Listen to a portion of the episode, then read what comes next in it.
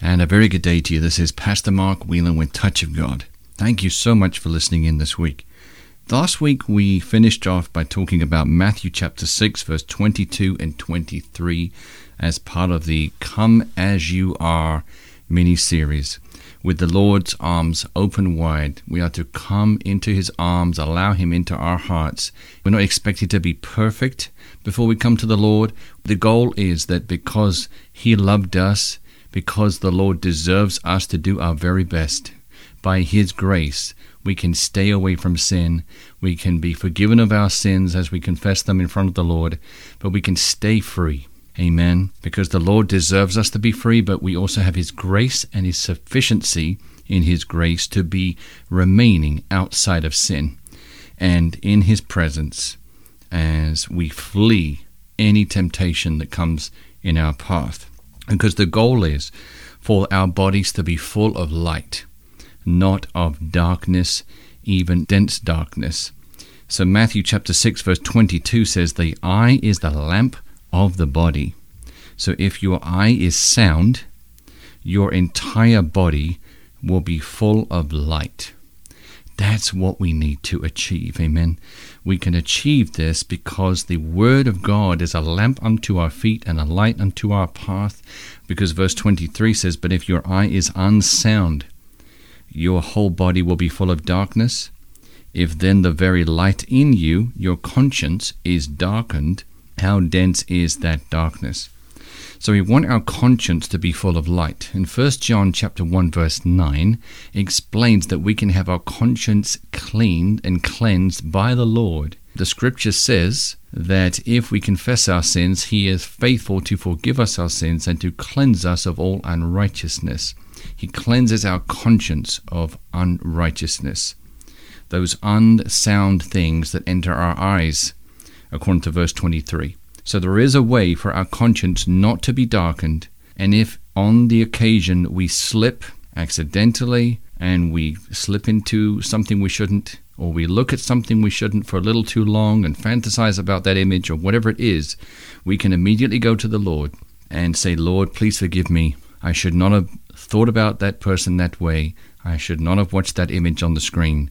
Please forgive me and cleanse me of all unrighteousness according to your word in 1 John chapter 1 verse 9. And the goal here is for us to remain full of light in our bodies and not full of darkness in our conscience. Amen. So, that was the conclusion of the mini series Come As You Are, because now we have been working up to the point of wanting to get into the chapter 15 of John. And it has taken about six or seven weeks to get to the point where we are ready to talk about Jesus as the true vine and us as the branch. And we are not going to be taking only one week over this chapter because this, as with the Word of God, you must not rush it, you must take it a step at a time so that it is easy for you to understand, but also so that the truth gets into your mind, so your mind is renewed, according to Romans chapter 12, verse 2, to the Word so that you're no longer conformed to the understanding the world has, amen, about that topic, about whatever it is you're reading. Because the Word of God is truth, it is forever settled in heaven, according to Psalm chapter 119, verse 89, and it is fixed, it is settled, and it will not change. The Lord Himself is the same yesterday, today, and forever. And the Lord Jesus is the Word. Amen. So, as we begin this new mini series is John chapter 15. It is about Jesus being the true vine and the believer being the branch. And we're going to spend many weeks on this chapter and we're going to take it a step at a time. Amen. Because this is about the relationship we have with our Lord Jesus and in turn with our Father, our Heavenly Father. And if we look at verse 1, it says, I am the true vine, and my Father is the vine dresser. Now, this is out of the Amplified Classic Edition.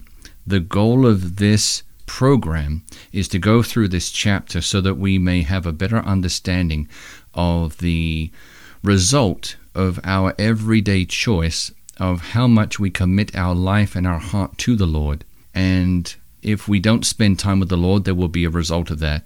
There will be a repercussion, there will be a result. If we spend a lot of time with the Lord and seek Him with all of our heart, there will be a positive result there.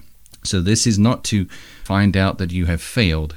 This is not us pointing the finger today to condemn you. This is not a condemning message. This is never a condemning program. And the Holy Spirit never condemns us. The Holy Spirit convicts us. The Holy Spirit says, okay, this is where you are. Now let me encourage you to go further into the truth from where you are. Remember, we just left the series on Come As You Are. So the Lord is wanting, by His Holy Spirit, to direct us into all the truth of the Word so that we may find out who we are in Christ, but also we must understand the truth of the knowledge of the Lord and the importance of the intimacy with Jesus, because without Him, we can do nothing. We cannot do anything to a degree of significant fruit without being a branch that is connected to the vine. Just as a branch that is cut free from the vine, it no longer bears fruit. Amen. So we cannot do anything without Jesus because Jesus is life, the way, the truth, and the life. So if we are not connected with Him, if we're not spending time with Him, if we're not talking to Him, if we're not in His Word, there is no life coming from the Lord to you. But we want to prolong the time we are here on the earth. We want to have a relationship with the Lord. We don't want to get sick and diseased, amen, because our bodies start to fail us. No, we want to we want to spend time with the Lord so that we will know Him, that we will walk with Him, that He will be able to lead us to do the things of His will and His nature and His character. But a, a one of the many benefits of that, according to Proverbs chapter 4, verse 22, is that His word is health to all our flesh. So if we're not in the Word and we are sick, well, we need to get back into the Word. And if we're already reading the Word and we're getting sick, then we need to go deeper into the Word, slow down, and meditate on the Word of God day and night. Psalm chapter 1, verses 1 and 2. And particularly the verses on healing, the Lord's will on healing, which would be Isaiah 53, verse 5, chapter 103 of Psalms, First Peter chapter 2 verse 24 where it talks about the stripes of Jesus that we were healed by those stripes we need to get our minds renewed to what the Lord has paid for preciously in the suffering in his body and by the shedding of his blood on the cross as well. So, John chapter 15, verse 1 says, I am the true vine, and my Father is the vine dresser. Now, Brother Brian Guerin of Bridal Glory International quite rightly points out the distinction here of the reason that Jesus has to say the word true. He says, I am the true vine. Now, he could have said, I am the vine. But Jesus has to say, I am the true vine, because obviously in these last days there will be many false prophets, there will be many false Christs, professing that they are the Christ, but yet they are not the one. They are not Jesus himself. So Jesus has to say and clarify, see, I am the true vine, and my Father is the vine dresser. So here you can see a relationship between the Lord Jesus and his Father, our Heavenly Father, and that they are both involved. They are both involved in the pruning and the maintenance and management of this wonderful vine, but everything that is connected to Jesus. Amen. Everyone who is growing up into Christ, the branches that are growing up into the vine that's already established and is true. In John chapter 14, verse 10, this is Jesus speaking Do you not believe that I am in the Father and that the Father is in me? What I am telling you, I do not say on my own authority and of my own accord but the Father who lives continually in me does the works, his own miracles, deeds of power. And you will remember that when the Lord was on the earth, the Lord Jesus walked the earth. It was not the Lord Jesus himself doing the works, but it was the Father doing the works through him by the power of the Holy Spirit. So you can see the Godhead in unity and working all together to get the Lord's will accomplished on earth as it is in heaven. And that was Jesus being the example to us that we can now do all things through him as he strengthens us. The Lord Jesus says, We shall do greater, the same works and greater, because he went to the Father. And when he went to the Father, he was able to send the Comforter, the Holy Spirit. So when we become born again today, we are not supposed to just become saved, born again with a brand new spirit. As blessed and as much of a beautiful gift that is, we receive eternal life. We are set free from sin. We are set free from all these bondages that have stricken us from early in our lives. But the, the other thing is we have to demonstrate in power the gospel. So we have to be baptized. We have to be immersed in the Holy Spirit so that it's not just that the Holy Spirit is within us, it's that we are immersed in the Holy Spirit. There is not a part of us that is outside of the Holy Spirit. We're completely baptized, immersed, rather like if you were a cup of water and you got placed into an ocean. That ocean is the Holy Spirit, and you are the cup full of water, but now you're inside the ocean, and now you are surrounded by and immersed in the Holy Spirit. So you're able to flow out of your belly, shall flow rivers of living waters, the Bible says. And obviously, that is when you are baptized with overflowing, because God is a God of abundance. He does not give things in short measure. He gives not just what you need, but He gives you more than what you need. Amen. Especially when it comes to His power. His power is unlimited, and the, the power that lives within you in Christ is the power that created the universe and is the power that created the very ground that you walk on. So that power needs to be unleashed out of you. And so all you have to do to allow that to happen is to believe by faith that God does want to flow out of you. Whether it's into a person's body for them to be healed, for you to cast out a demon, whatever it may be, whether it's for you to speak life into an animal or another person or a situation, for you to decree and declare. And you can decree and declare peace in the atmosphere on an aeroplane with 300 other people where there's kids screaming, where there's people arguing, and you can just say, In the name of Jesus, I speak peace upon this aircraft. And you will find that if you believe by faith, there will be a peace that will come upon that aircraft, and then people would, will start to quieten down and the babies will stop crying. But that's great, but you also have to preach the gospel so that people knew what happened. So then you have to get up and get on the microphone and you have to tell people on the aircraft with the with the flight attendant's permission, do you know Jesus? You have to be able to do that. Amen. The gospel must be preached, but we have to demonstrate the gospel with power, but not in private. We have to show the gospel in power with signs and wonders, but also showing people what just happened. That was the Lord. That was the Lord's power, and now you need to know him. He is good, he is faithful. And this is why we need a personal relationship with Jesus, because everything comes from Christ. We cannot represent Christ unless we know Him. Just reading about Him in the Word is not completely sufficient. Yes, you can get a good deal of an understanding about His nature.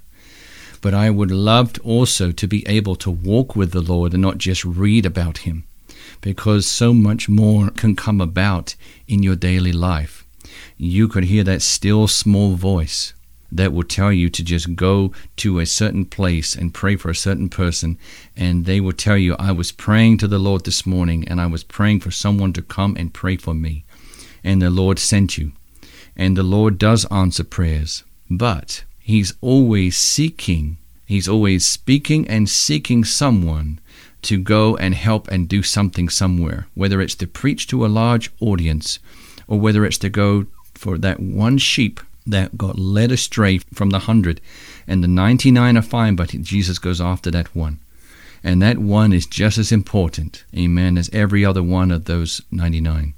And so the Lord wants to be able to have you hear Him and recognize His voice. The Bible says that my sheep know my voice. They know my voice. Well, if we know His voice, why are we not recognizing his voice? Is it because the other things in our life are drowning out his voice because those things are too loud? The distractions are too loud. Don't think of it always as a loud stereo blaring. Think of it as the number of things in your day that you need to really look at to see is there any one of these things that I can remove from my day and replace that time with Jesus? So that you may recognize and fellowship with Him, get to know Him more and more, and then you would have true fellowship with Him and the Father by the Spirit, by His Holy Spirit, so that you would then know Him, get to truly know Him, even more than the Word that you have been reading, the scriptures that you've been reading about how good He was when He was here on the earth. But also that now you're in the secret place. Jesus is with you in this current year that you're in. He's with you every day. He's just waiting for you to turn your heart more to Him and to acknowledge Him and to believe in Him and trust in Him because He has never failed you and He will never fail you. He has good plans for you.